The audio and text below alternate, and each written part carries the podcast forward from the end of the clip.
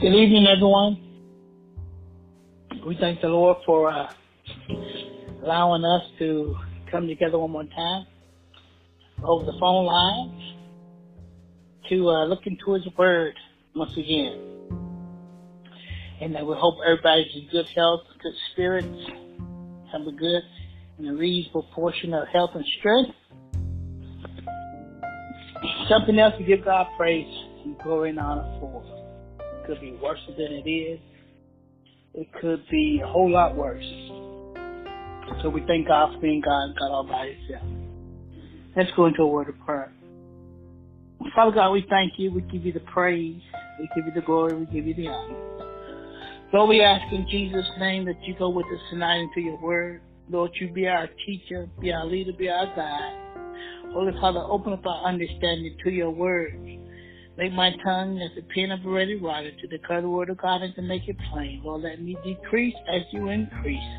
Holy Father, blot out me, my presence, my mouth, that you may be seen and glorified in your people. This we ask in Jesus' name. Amen. Amen. Tonight we're going to uh, continue with our series, Tell Me About Jesus the last seven sayings of Jesus. Tonight we're going to look at the second saying of Jesus, which will be found in the Gospel according to St. Luke. That'll be uh, St. Luke chapter 23. And we can see that second saying is in verse 43. And it reads, And he said to him, Truly I say to you, Today, you should be with me in paradise. Today, you shall be with me in paradise. So tonight we want to focus on the thought that salvation is a gift. Salvation is a gift. And it's a gift given to us by God. It's not a gift given to us by man, by the church, by a preacher, by a teacher because we are all human and we couldn't give salvation if we wanted to. So salvation is a gift and is given by God. And the good thing about that is I'm glad man didn't give me salvation because man may get upset with me. Man may, you know, become angry with me and, and want to take it back. But God is not like man. His thoughts his thoughts are not like our thoughts. As far as the east is from the west, so far as his thoughts is our thoughts. So let's keep that in our focus tonight that salvation is a gift. I'm going to begin reading uh, a, a couple paragraphs from A.W. Tozer. A.W. Tozer, and he writes, Religion as a form is one of the heaviest burdens that has ever been laid upon the human race. And we must observe that it is a self-medicating burden. Men and women who are conscious of their moral and spiritual disorders try to medicate themselves, hoping to get better by their own treatment. I wonder if there is any kind of self-cure or human medication that man has not tried in his efforts to restore himself and to gain merit. Millions of pilgrims may still be in, many of pilgrims, millions of pilgrims, he writes, may still be seen in India, flat on the ground, crawling like inchworms toward the Ganges River, hoping for a release from the burden of guilt in the sacred waters. History tells us of countless persons who have tried to deal with guilt by self-denial and abstaining from food and drink. Many have tried a kind of self-torture by putting on hair shirts or walking on spikes or hot coals. Men with the hermit complex have shunned society and hidden themselves away in caves, hoping to gain some merit that would bring them closer to God and compensate for their own sinful nature. Mankind is still inventing new ways of self-treatment and medication for failures and weaknesses and wrongdoing, even in our day, not recognizing that the cure has already come. End quote. And that's what we want to take a, another look at tonight. The cure that God has given to mankind for our guilt, for our failures, for our weaknesses, for our sins, and that is the gift of salvation. That is the gift of salvation. Okay, here now here we Luke writes about the uh, the two thieves on the cross as we know them, you know. A lot has been said about these two thieves on the cross, but there's a lot here to be to to to to, to mention and to capture with these two thieves. It's not just a bedtime story uh, that many people will have us to believe, but this is one of Jesus' last plans, and He wants us to get what He is telling us. He said here, Luke 23 43, He said to him, Truly, I say to you. So Jesus said, Truly, or verily, verily, verily, or truly, truly, He said, This is no lie. Facts. This is the truth, as young people say, no cap. Truly, truly, I say to you, Jesus said to him, you can take this to the bank. You can believe this. You can stake your life on this. What I'm about ready to say to you, the truth. You know, a lot of times people will say, uh, I'm going to hit you with this nugget of truth. I'm going to let you in on this new revelation God has given me. I'm going to, if you dial in, if you, if you, uh, tune in online, I'm going to let you know about this new revelation. There is no new revelation. There is no new nugget of truth. There is no new uh, uh, uh, wide-eyed uh, truth that's given out. The truth is from Genesis to Revelation. That's all the revelation we need. And anything outside of Genesis, outside of Revelation, is is is is not truth. So this is the truth. He said, truly, truly, I say to you, this is your nugget. This is your revelation if you want one. This is, this is the truth. What did he say? He says, today. Now let's focus on that emphasis. He said, today. That is instantaneous. That is permanent. That is assurance. That is certainty. That is now. Just like if you told somebody, today I'm going to give you $300, you expected that today. Not tomorrow, not later, but today. That's what Jesus said. He said, today. We can't we can't pass past that too quickly. Did Jesus say you're gonna have to do something? Did Jesus say you're gonna have to go somewhere? How could he? He was suspended on the cross next to Jesus. He said, but he said today. What what does Jesus mean when he tells that he today? He means immediate salvation. Immediate salvation. So when we truly repent from our heart,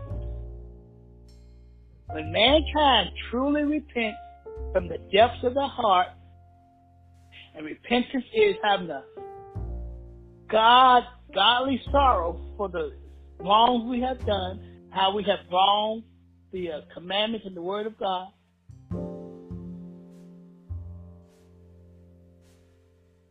He'll give us immediate salvation.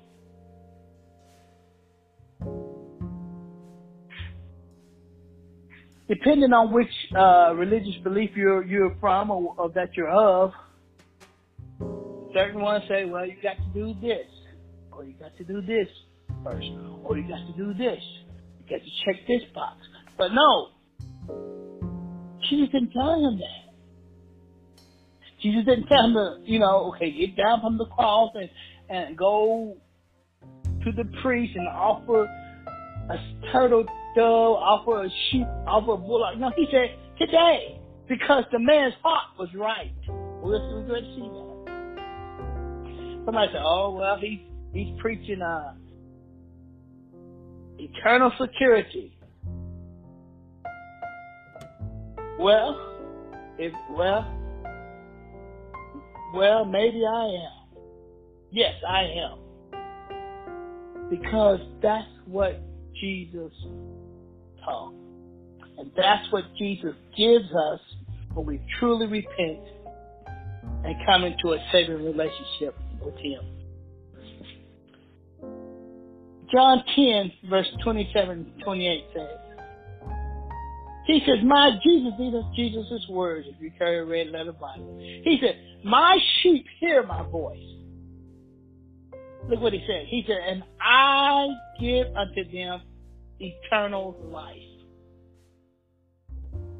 And they shall never perish. Look at look at the word he used here. He said eternal life. So eternal life cannot be life that's taken away if it's eternal. And if he gives it, he said they shall never perish. We got to listen to Jesus' words. He said never perish. Never. Once Jesus gives it to us, he doesn't take it back. He doesn't give it to us, oh, oh you, you you did something wrong, you're bad, so I'm going to take it back from you. No. Eternal means eternal.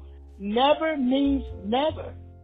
Then He goes on to say, he said, neither shall any man pluck them out of my hand. See? A lot of times people will try to pluck salvation away from us or try to pluck us out of God's hands because you're not saved or you're not this, you're not that. They have no right to do that.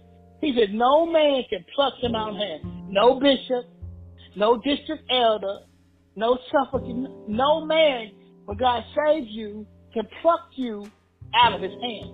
Now, matter of fact, even if you once after now I'm not I'm not preaching weakness, I'm preaching the truth. Sanctification is a different thing that takes place after God saves us. He begins to sanctify us. That's a different issue. But the issue of salvation, once God saves us, we are saved. And this world needs to know that God is still saving his people without all of these extra hang-ups and, and, and hookups and additions and attachments to salvation. Let the pick, let you like I always say, you gotta catch your fish before you can clean it. Once God catches a man, he said, Peter, you shall be fishers of men. Once God catches a man, catches a woman, and then he moves to the process of sanctification, of cleaning them up spiritually through his word and through his spirit. But he said, I give you eternal life. And you shall never perish. Neither shall any man pluck them out of my hand. John 4 and 14 also said, Jesus said, said it again. He said, but the water which I would give him will become in him and her a well of living water, a well of water springing up to eternal life. Now, if God's going to put that living water inside of us, He says it's going to spring up to eternal life. What what living water? That's the Holy Spirit that He gives us. Once He gives us salvation, His Spirit comes to live inside of us. That's that living water that bubbles up on the inside of us. That's why our conscience is woken up. That's why we can't sin like somebody that's not saved and sleep easy at night. No. The Holy Spirit within us is going to convict us because of the Spirit living within us that came to abide in our hearts after salvation. That's that living water. And that's what Christ doesn't take away from us. Somebody might say, well, how can you say that somebody is saved and they doing this or they doing that or they living such a life or they doing this? First of all, it's not for us to say who's saved and who's not saved. The Bible says we got no heaven to put nobody in. We got no hell to put them in. We can't say who descended into heaven, who did not. The Bible says you should know them by the fruits that they bear. So, if somebody is living a perpetual life of sin, living in sin, practicing sin as an everyday life, then their salvation would be in question. But we never can stand as judge to say whether they're saved or not. That's up to the Lord. But those that are truly saved will not live a life practicing sin, living in perpetual sin every day of their life. They won't do that because the Holy Spirit within them won't allow them to do that. Now, now, do do Christians sin? Yes, they sin. That's why the whole the the letters of, of first, second, third, third John is written to the brothers, written to the saints, written to the church. He says, not if you sin, but he said, but when you sin, we have an advocate with the Father. So while we're in this flesh, we are going to commit sin. Not advocating the life of sin, but you're going to get upset sometimes. You're going to say the wrong thing sometimes. You're going to think the wrong thing sometimes because you're still in the flesh.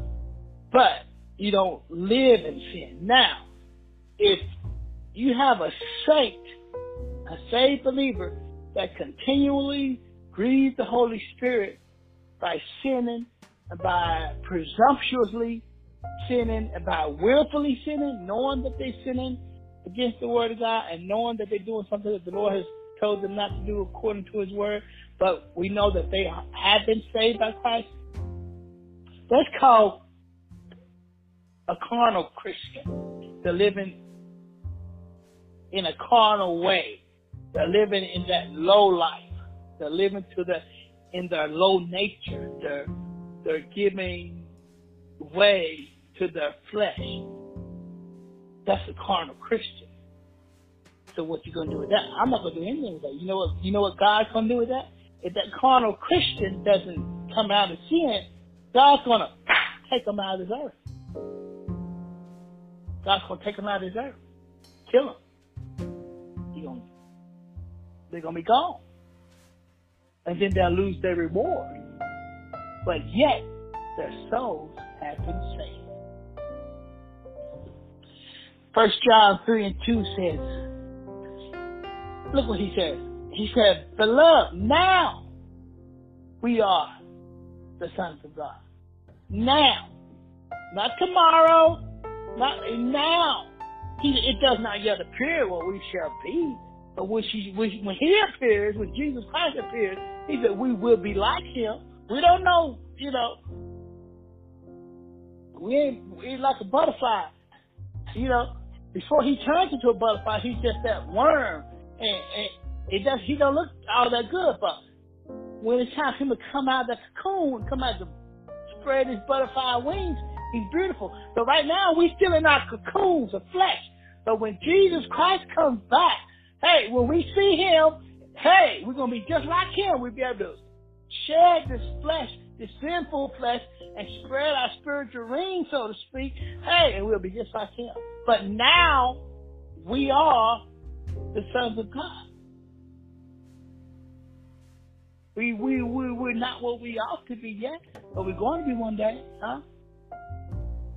One preacher says, not, not yet, but already it has happened. We're not yet fully, according to the flesh, you know, it has not been revealed what we should be, but we are already the sons of God as it comes to justification and the finished work of Christ on the cross. Somebody might say, well, that's not where I was raised. That's not what I was taught. Well, we don't make the rules. We didn't die on the cross We're not God. We're not the Son of God. So we can't make church and being saved make sense to us. And according to us, that makes sense. That you just you got to. I had to go this way. The older saints had to do it like this. Or no, you said you will have to do it like no. That's what they said in Jerusalem. The Sadducees and the Pharisees that killed Jesus. They didn't believe you're not the son of God. You can't tell these little people that they can uh, have access to God. You can't tell the prostitute, you can't tell the poor beggar and the tax collectors that they have access to God and that, that the kingdom of God has come now. That's what they would say. So I'm not going that route. I'm going to say what the Word of God says and believe that. No hocus pocus here. No voodoo religion. It's what God has said. That's what matters. Then Jesus said to him, He said, You shall be with me. Today, you shall be with me. Who's he talking to? Who? Who? Who's to be with you? Who, who, okay, let's go back to Luke 33. Who's he talking to? Luke 23, let's back up a little bit, get, get a little context. Luke 23, verse 33. He said, You shall be with me. Who? Luke 33 says, When they came to the place called the skull, where they crucified him and the criminals. What? He telling criminals one writer called them thieves. The other writer called them malefactors. And malefactors equals evildoers. So Jesus is telling this criminal, this thief, this malefactor, that they, he was going to be with him.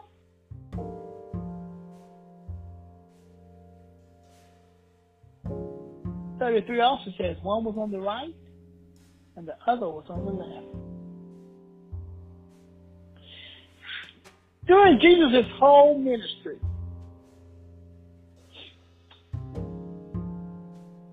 the religious group in that day, or the religious establishment in that day, they had an issue with Jesus. Because Jesus was always with those elements of society. He was always for the little people.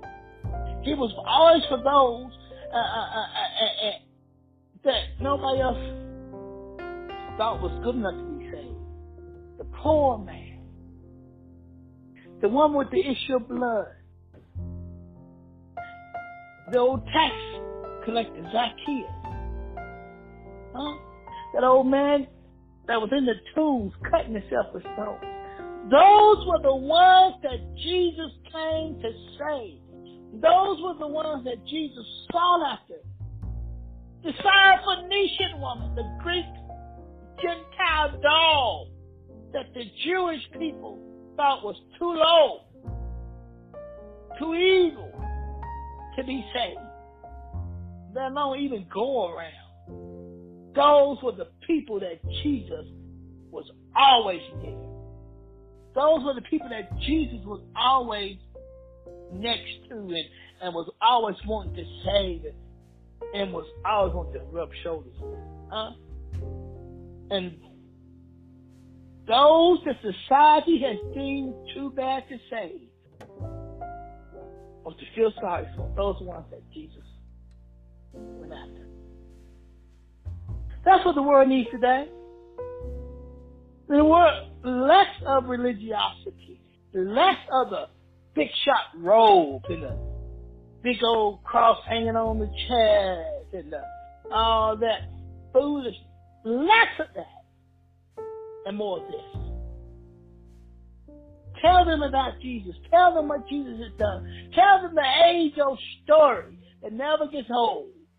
Uh, that still has power to save and redeem and to brighten the eye and to lift the spirits and to square the shoulders. Tell them about Jesus.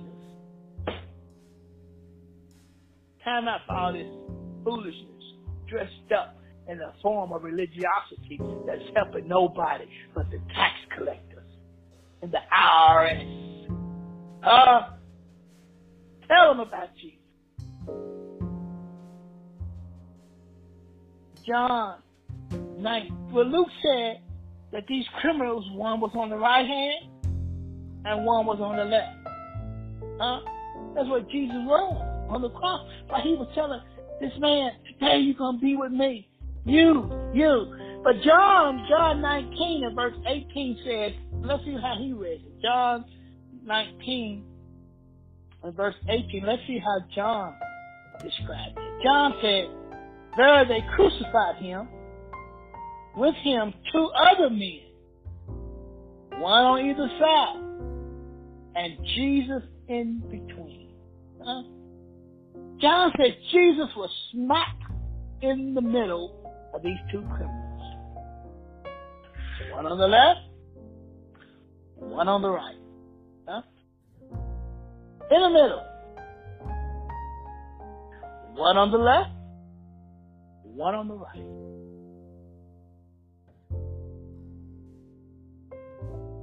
Jesus in the middle.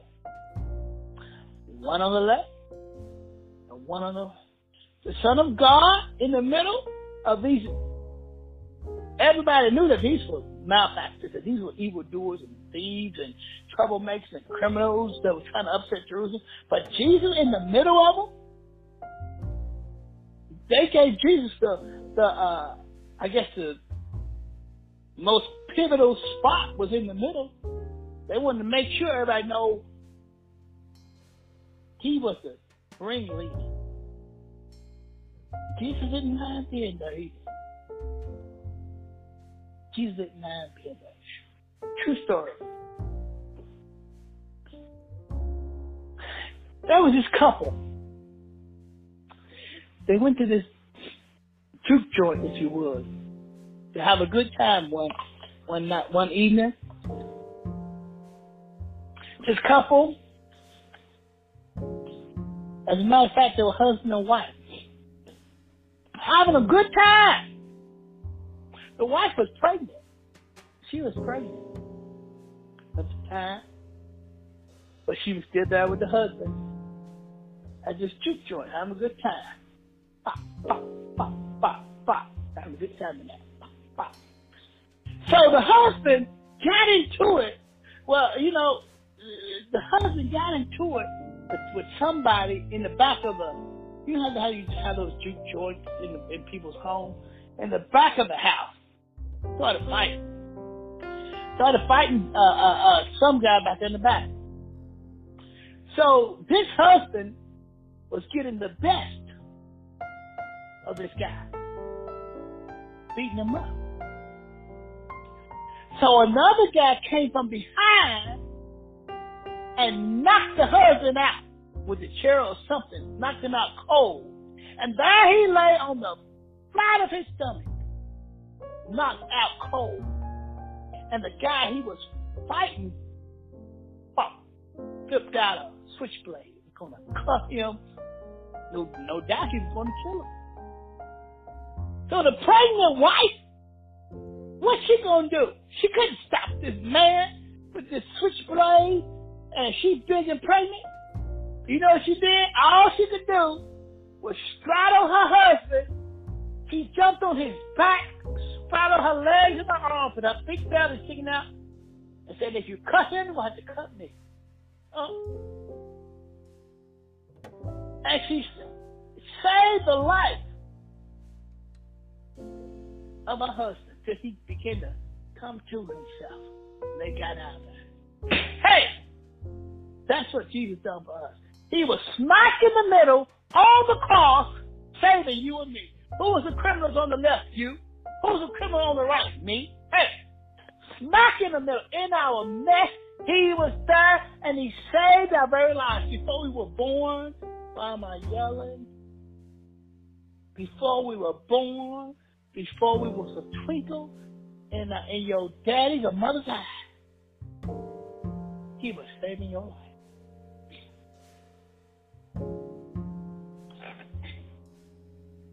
John Locke said Jesus condemned social inequality always. Always condemned social inequality. Always condemned the big man looking down on the little man. Jesus always condemned the poor man, the rich man looking down on the poor man. Jesus always condemned the white man looking down on the black man, and the black man looking down on the white man, and the German looking down on the Jew. Jesus always condemns inequality, wherever it was at. Jesus condemns it in the church today. How can the church stand so silent against the inequality that's taking place in 2020? This has been one of the most eventful historical years that has ever been. You better lift your voice and sound off. The churches will talk about everything else but the inequality that is taking place in the world today. They'll talk about homosexuals. They'll talk about uh, uh, uh, political affiliations. They'll talk about uh, uh, uh, who to vote for, but they dare not say anything about social injustice. Jesus was smack in the middle.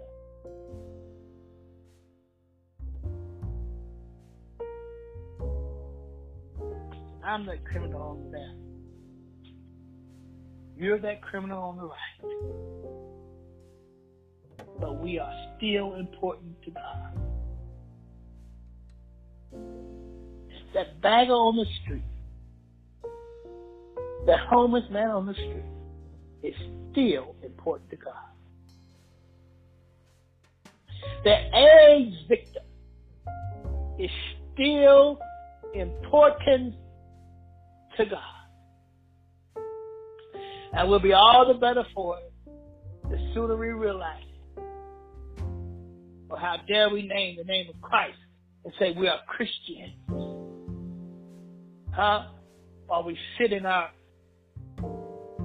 beautiful Ephesus, Ephesus,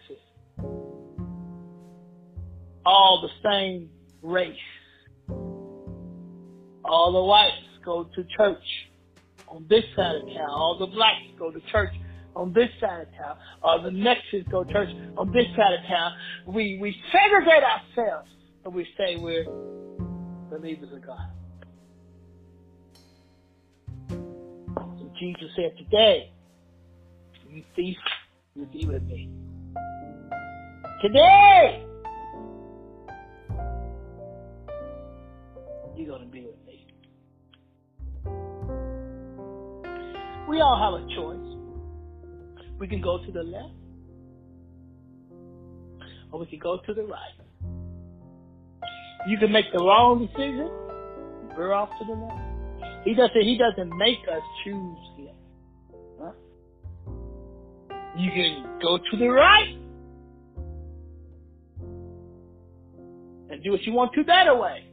But the song says, "Hey, they say, uh, do what you want to do. They say, I'm seven times three. It's your thing. Do what you want to do. Ain't that what they said? Even even Sprite got a commercial that says, obey your thirst. Right. The Bible said the heart is desperately wicked. Who can know it? The heart will lead you straight to hell fire. Hey! Jesus was right in the middle waiting for us to give him our lives. Choose life, not death. The scripture, why till you why will you die when you can live? Huh? Why die when you can live? Choose life, not death. Choose the path that leads to eternal life. Mm. Well, let's look at Matthew 27. Because all of them got a piece of the scene here at the cross, Matthew gives us a little bit more information about what happened there at the foot of the cross on this very eventful day. Matthew 27, verse 44. Matthew 27, 44. Look, look.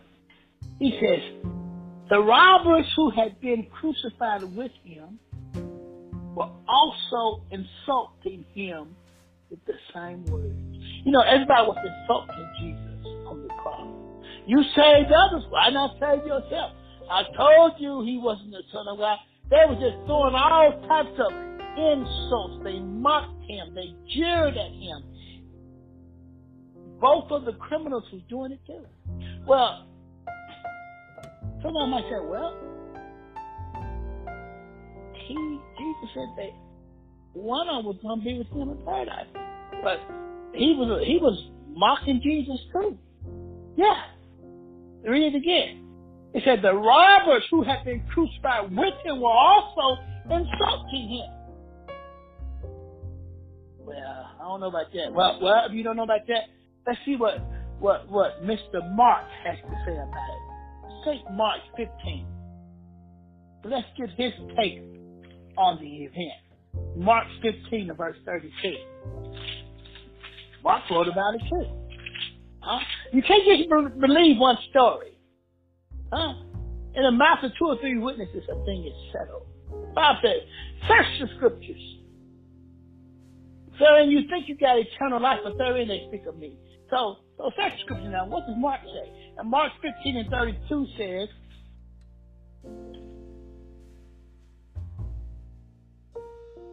Mark 15 and 32 says, Let this Christ, the King of Israel, now come down from the cross so that we may see and believe. Those who were crucified with him were also insulting him. Those, the one on the right and the one on the left was also insulting Jesus. So why would Jesus say that that that, that one of them is going to be in paradise? Hey, you know why? Because repentance happened one of them. we don't we don't have the whole story, but we have enough clues and enough bits and pieces to put together what happened. Now, if he was insulting previously, what happened in between that God said, You're going to be with me today? Something happened. Hey, what was going on? Okay, let's go back to Luke 23 and verse 41. Let's see what happened. Luke 23 and verse 41. Because something happened. Because he was a mocker. He was insulting Jesus. He was making fun of Jesus on the cross. Something happened. Verse 41 says, let's go back to verse 40. Well, verse 39. Look, verse 39. One of the criminals who were hanged there was hurling abuse at him, saying, You are not the Christ. Are you not the Christ? Are yourself prophet? And us.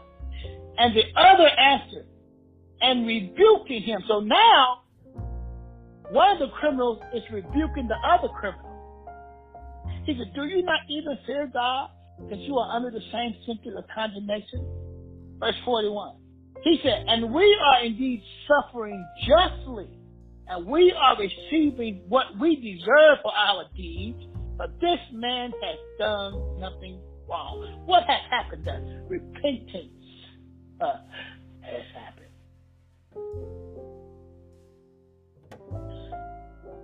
You can't tell me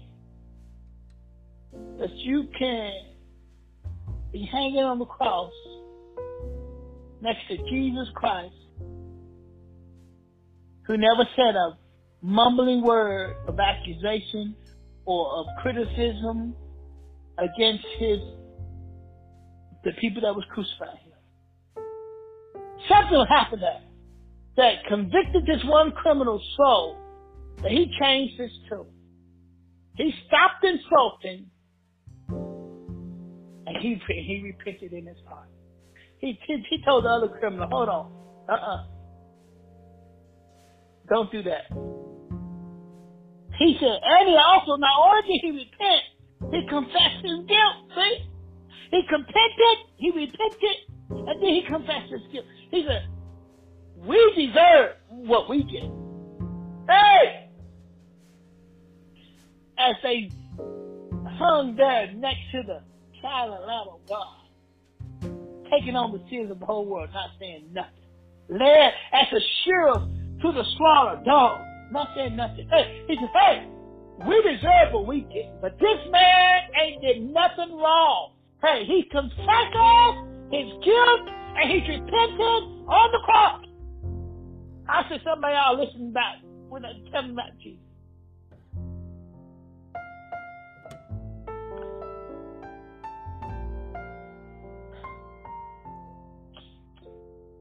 So what you said?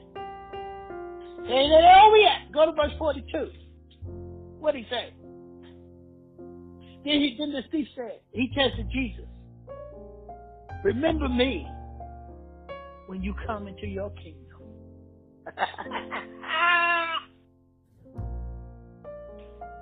he said, Remember me when you come into your kingdom.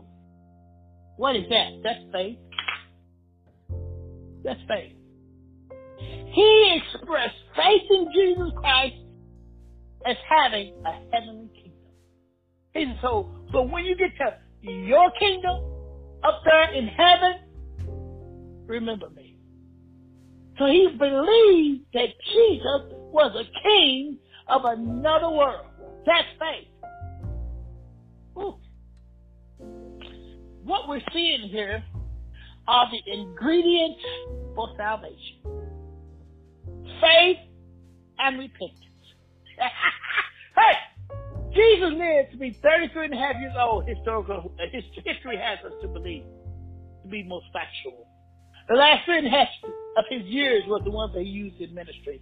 But it was his last moments on the cross that exhibited to us his whole mission for coming. Repentance and faith the keys to salvation. Huh? No works. No bo bo bo bo bo bo bo bo bo. None of that. None of that turn at the altar. None of that Hail Mary full of grace stuff. Repent and believe. None of that. Uh, uh, you got to put your time in. Mm-mm. Repent and believe.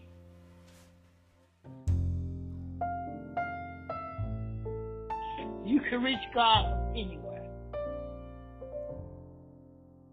even the cross. From anywhere. You stand at your fork in the road. You can reach God. Whatever fork that is. Your fork may be mental issues, low self esteem. You may be in love with money. You may be in love with yourself. You can reach God from anywhere without all these other religious attachments that the world has hung on Christ as it's decorating the Christmas tree. Uh-uh repentance and belief. Look what he gets this man, this thief, this malefactor. Jesus said, You'll be with me in paradise. Huh?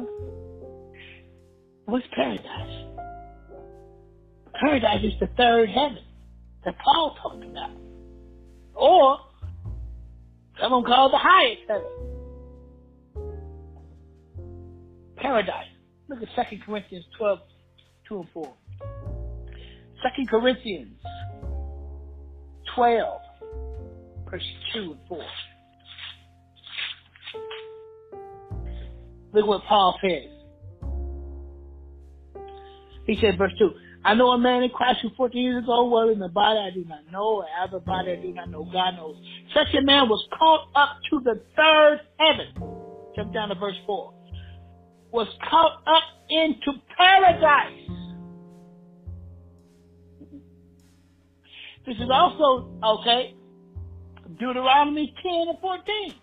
Look at Deuteronomy 10, this is heaven. So, so the, the, the, the thief on the cross went to heaven. Deuteronomy 10 14 says, Behold, to the Lord your God belongs heaven and the highest heaven. See, look, that's what they describe heaven and the highest heaven. One more example Revelations 2 and 7. Revelations 2 and 7. The thief went to heaven. Yes, he did. Revelations 2 and verse 7. Look how God describes it himself. He who has an ear, let him hear what the Spirit says to the churches. To him who overcomes, I will grant to eat of the tree of life which is in the paradise of God. So Jesus is telling us we're going to go to the paradise of God, which is heaven. And the thief on the cross also went to that same paradise. Repentance in God, a repentance for our sins, and belief in God as the Lord and Savior. Get us paradise. And the process of sanctification in between from earth to paradise, oh, we got to work that out. The Holy Ghost. Oh, that's that's to be worked out. But the complete work, but the beginning and the ending work's already done. That's salvation. Let's not let this world muggle it up, buggle it up, mix it all up with gobbledygook and hogwash. Let's keep it clear for the world how they can be saved, how we were saved, how we were criminals, how we were malefactors, and still are.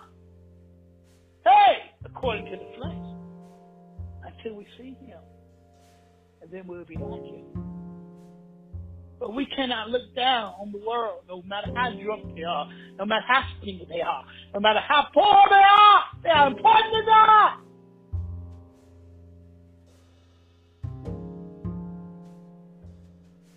Can hear him saying that. Oh, that's that old deathbed salvation, you say. Huh. That's that old deathbed religion. Okay, you live like a dog all your life, and then you're to get saved on your deathbed. I don't believe that. Who cares if you believe it? Because so what? Let it be a deathbed salvation, as they call it. There is no limit as to when one can come. As long as he or she comes. That's what Jesus said. He said, He that cometh. It say he that comes when he's young, he that comes when he's healthy, he that, he that, just come. He that cometh, I will in no wise cast out. So how are we to put a limit on who can come and when they can come? Come in jail. Come in prison. Come on your deathbed. Just come to Christ. Ah! Woo! Salvation is a gift. It's a gift. Acts, oh glory. Acts 2 and 39 says, it's a promise. It says, Acts 2 39, for the promise, see, and when God makes a promise, a promise is a promise. I don't care about the Baptist. I don't care about the Catholic. I don't care about the Pentecostal. A promise is a promise. And Acts 2.39 says, for the promise is for you and your children and to all who are far off. See, that's, that's the whole world. As many, see, I don't know how many it is, but he said, as many as the Lord our God will call to himself, will call to outcasts, was called to himself, huh? As many as the Lord our God should call. So if he was saving them on the cross, how come he can't save them now? With all this extra stuff we said they got to go through. You can't do this, you can't do that. You got to go here. You got to dress like this. You got, hey, he saved them on the cross. Smack in the middle.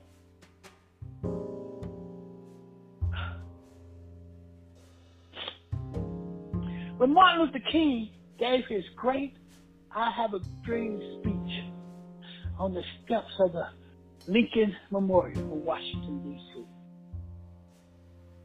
Martin Luther King was not in his speech, you know. Martin Luther King was wrapping it up. He was going to close out before he told us about that dream. But there was a lady in the, in the audience named Mahalia Jackson, the great gospel singer that we all know today. They had previously had a conversation, you know. And Martin Luther King told Mahalia Jackson about this dream that he had. But he was just about to close out his speech.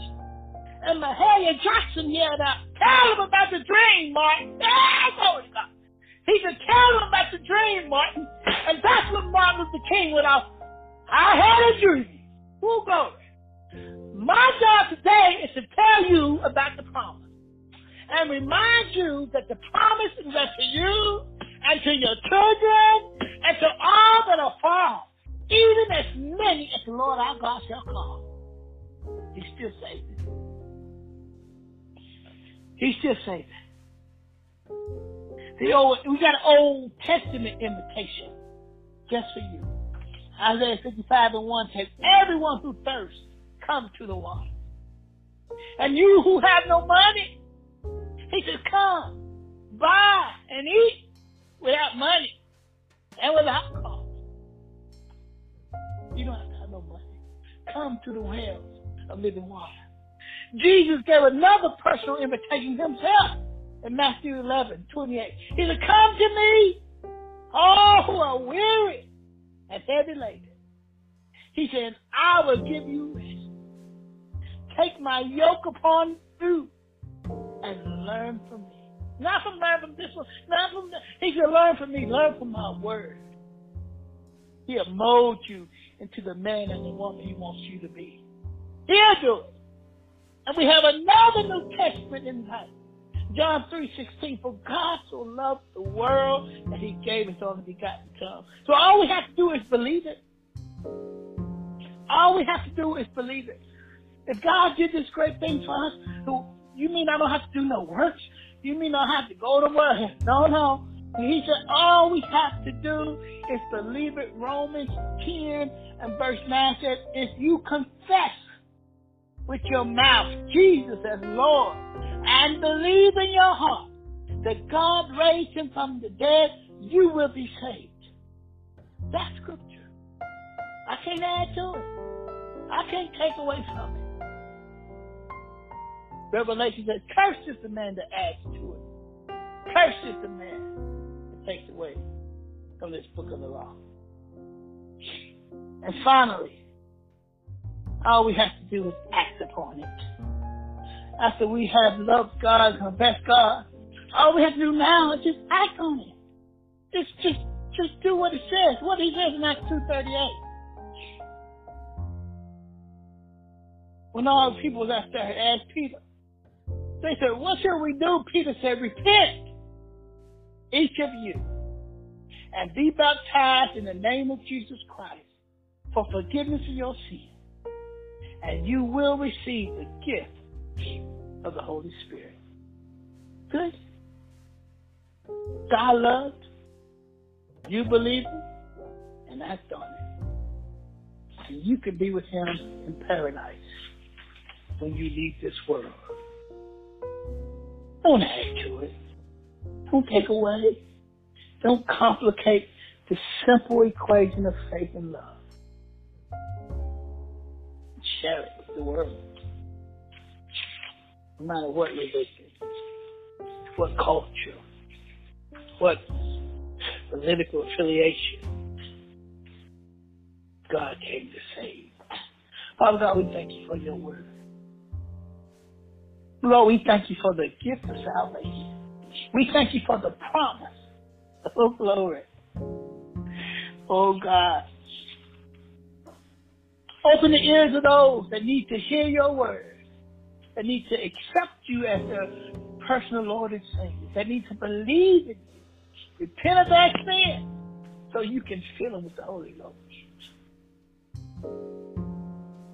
Help us be light shining. In the darkness of the world, needs you console. In Jesus' name we pray. Amen. See you next week, saints. Good night.